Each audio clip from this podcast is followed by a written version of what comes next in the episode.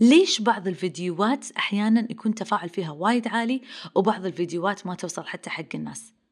ليش عندنا عشرات اللايكات رغم أن عندنا وايد followers في هذه الحلقة رح نتعرف على أهم سر من نجاح الحسابات داخل الانستغرام رح نتعرف على المتحكم الخفي في المحتوى الخوارزميات أو مثل ما يسمونها ال algorithms معاك عيشة العنزي مختصة بالتسويق الإلكتروني. لا تنسى تسوي subscribe وتقيم البودكاست. هالشي وايد يعني لي ويشجعني أفيدكم أكثر وأكثر. وإذا استفدت لا تنسى تفيد غيرك وتشارك الحلقة بالإنستغرام وتسوي لي mention لأن أسوي repost للكل وأقرأ كل ملاحظة وتعليق تكتبونه. يلا نبدأ حلقة اليوم.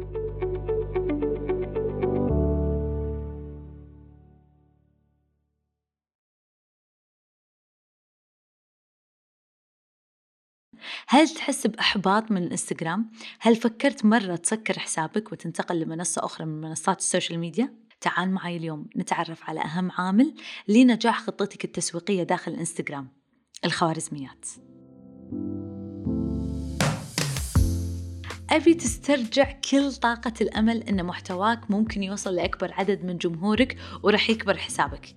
لأن مع ميزة reels في وقتنا الحالي الحين وتطور منصة الإنستغرام بكل التحديثات اللي قاعدة تصير فيها عندك فرصة وايد كبيرة أن حسابك ينمو بشكل طبيعي وتحقق مبيعات عالية لكن خطوة بخطوة. راح تقدر تفهم الخوارزميات وتحاول تمشي على قوانينها بحسابك ونشر محتواك يوميا بسهولة. أول شيء خلونا نعرف شنو يعني الخوارزميات كلمة خوارزميات. هذا أكثر سؤال أنسأله لما أسولف عن خوارزميات الإنستغرام داخل الإنستغرام. الخوارزميات هي مجموعة من الخطوات الرياضية والمنطقية المتسلسلة لحل مشكلة معينة. طبعا يرجع اسمها إلى العالم أبو جعفر بن موسى الخوارزمي اللي اخترعها في القرن التاسع عشر. في 2016 قرر الإنستغرام يسوي خوارزميات الإنستغرام. واللي غيرت المنصة بالكامل. الانستغرام اعتمدها عشان يحل مشكلة المحتوى للناس. تذكرون أول في 2012 كنا ننشر أكثر من عشر بوستات باليوم الواحد وكان عدد الحسابات في تزايد لأن الأشخاص بدأوا يستخدمونه بكثرة. فلقينا أن ال timeline لكل حساب ما راح يكفي لهذا العدد الهائل. مثلا أنت تتابع عشر أشخاص كل شخص ينزل عشر بوستات. البوستات تظهر آه بشكل تدريجي يعني من الأقدم إلى الأحدث. فمتى راح تخلص هذا الكم الهائل من البوستات يوميا؟ وفي 2016 كل شيء تغير بعد ما وصل عدد المستخدمين إلى 400 مليون مستخدم فعال شهريا حول العالم. فقرر أنه يعتمد هذا المحتوى على الاهتمامات. كل شخص يشوف المحتوى والبوستات حسب اهتماماته واهتمامات الناس اللي تابعهم مثال explore كان يطلع حسب اهتماماتنا واهتمامات المتابعين والأصدقاء. مثال أحد الأصدقاء حط like راح يطلع لك أنت. الحين تطورت أكثر صار يعرف المحتوى الشخصي اللي أنت تحبه. أنت كشخص بغض النظر عن الناس اللي أنت تتابعهم. شنو البيهيفير مالك السلوك اللي أنت تستخدمه وبالتالي استنتج أنت شنو تحب. وصار يقرب منك الناس اللي تتواصل معاهم بالتطبيقات الثانية اللي يمتلكها الإنستغرام مثل الواتساب. وصار يسمع الأصوات اللي تشتغل خلال استخدامك للآب ويلتقط بعض الكلمات اللي راح تساعده في إظهار المحتوى لك. عشان كذي تشوف أحيانا بعض الأغاني تظهر لك بعض الألوان بعض الأبراج إذا كانت ضمن حديثك حتى لو ما كنت مسوي follow حق هذه الحسابات. تطلع لك بوستاتها. الحين شلون أصمم وأنشر post مثالي على الإنستغرام؟ بحيث أن أنا أوفر جهد ووقت ومال مصروف على آه، ال sponsored ad.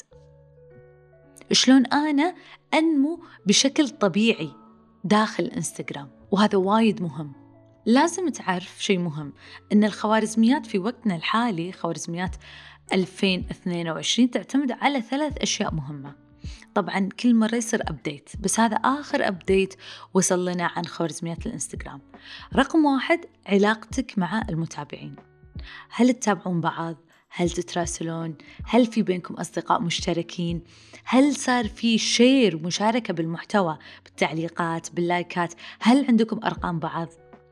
وصارت تتعدى حتى خارج التطبيقات هل تتواصلون بالواتساب هل تتواجدون في نفس ال location كله يأثر في تصنيف محتواك كأولوية للشخص اللي تربطك فيه علاقة رقم اثنين أهمية المحتوى شنو نوع المحتوى اللي أنت تنتجه هل متابعينك يدعمونه فبالتالي يساعدون الإنستغرام على توسيع دائرة نشر لناس آخرين مهتمين في نفس المجال.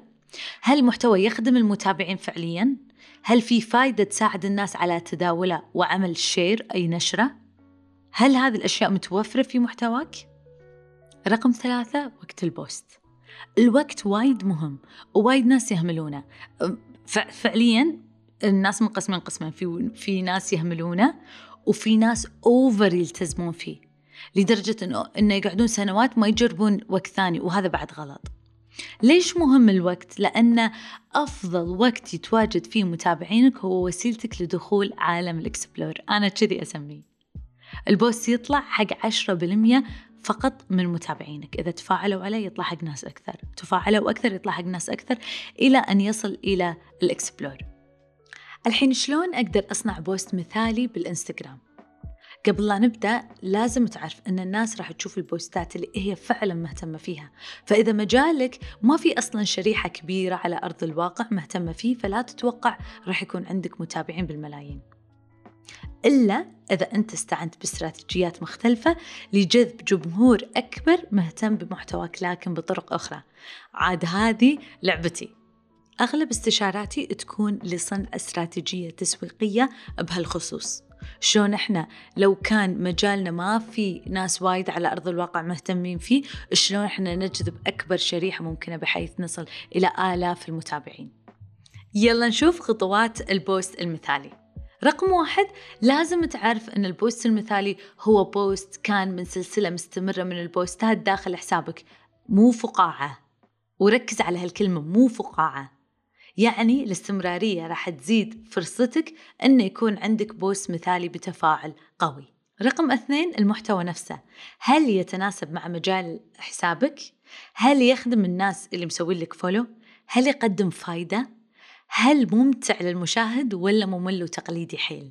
رقم ثلاثة وقت النشر وتكلمنا عنها قبل أن لازم ال post يكون في الساعة الذهبية اللي يتواجد فيها متابعينك. ولكن حتى مع هذا راح تلاحظ اختلاف في التفاعل في الأيام بشكل مختلف. يعني راح تنزل مثلا الساعة 9 يوم السبت وتجرب تنزل الساعة 9 يوم الأحد. التفاعل راح يختلف معاك لاختلاف الأيام فهذا شيء طبيعي. رقم أربعة ال hashtags. استخدام ال hashtags يعتبر من الكلمات الدلالية اللي تساعد الخوارزميات على فهم توجه حسابك وتوجه ال post وبالتالي تصنيفه.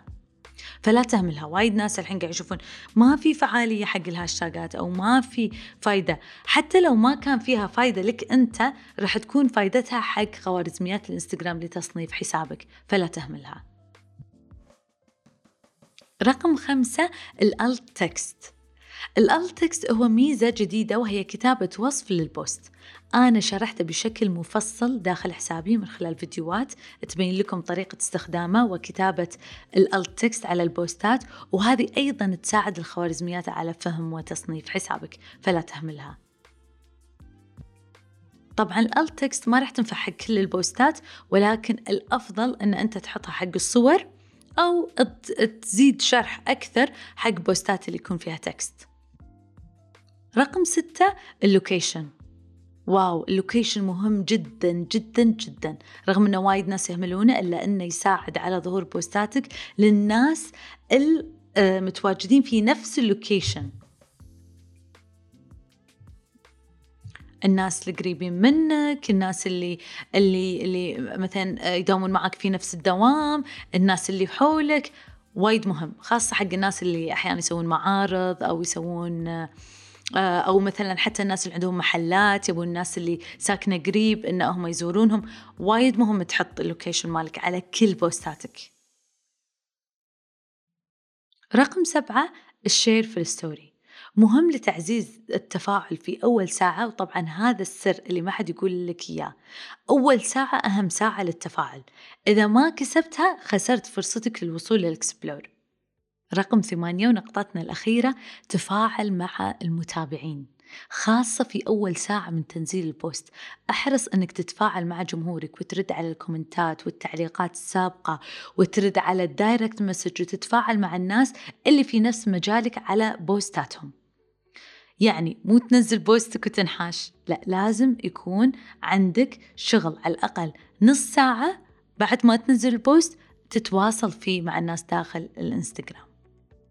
كانت هذه ثمان خطوات لعمل post مثالي من ناحية الخوارزميات داخل الانستغرام.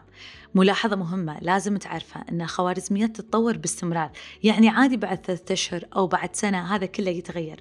لكن تأكد أن القواعد ثابتة. يعني من 2016 للحين في وايد أشياء مشتركة ثابتة وهدفهم أن هم يطلعون ال posts مبنية على الاهتمامات. هذا أهم شيء عندهم. الحلو بالموضوع إن كل فترة يزودنا الإنستغرام بالتحديثات وراح أشارك معاكم بإذن الله إذا صار أي تغيير. أتمنى فادتك الحلقة. إذا استفدت منها تأكد أن نجاح البودكاست يعتمد على ال review اللي أنت تسويه ال review يساعدنا أن إحنا نستمر في إنتاج الحلقات القادمة.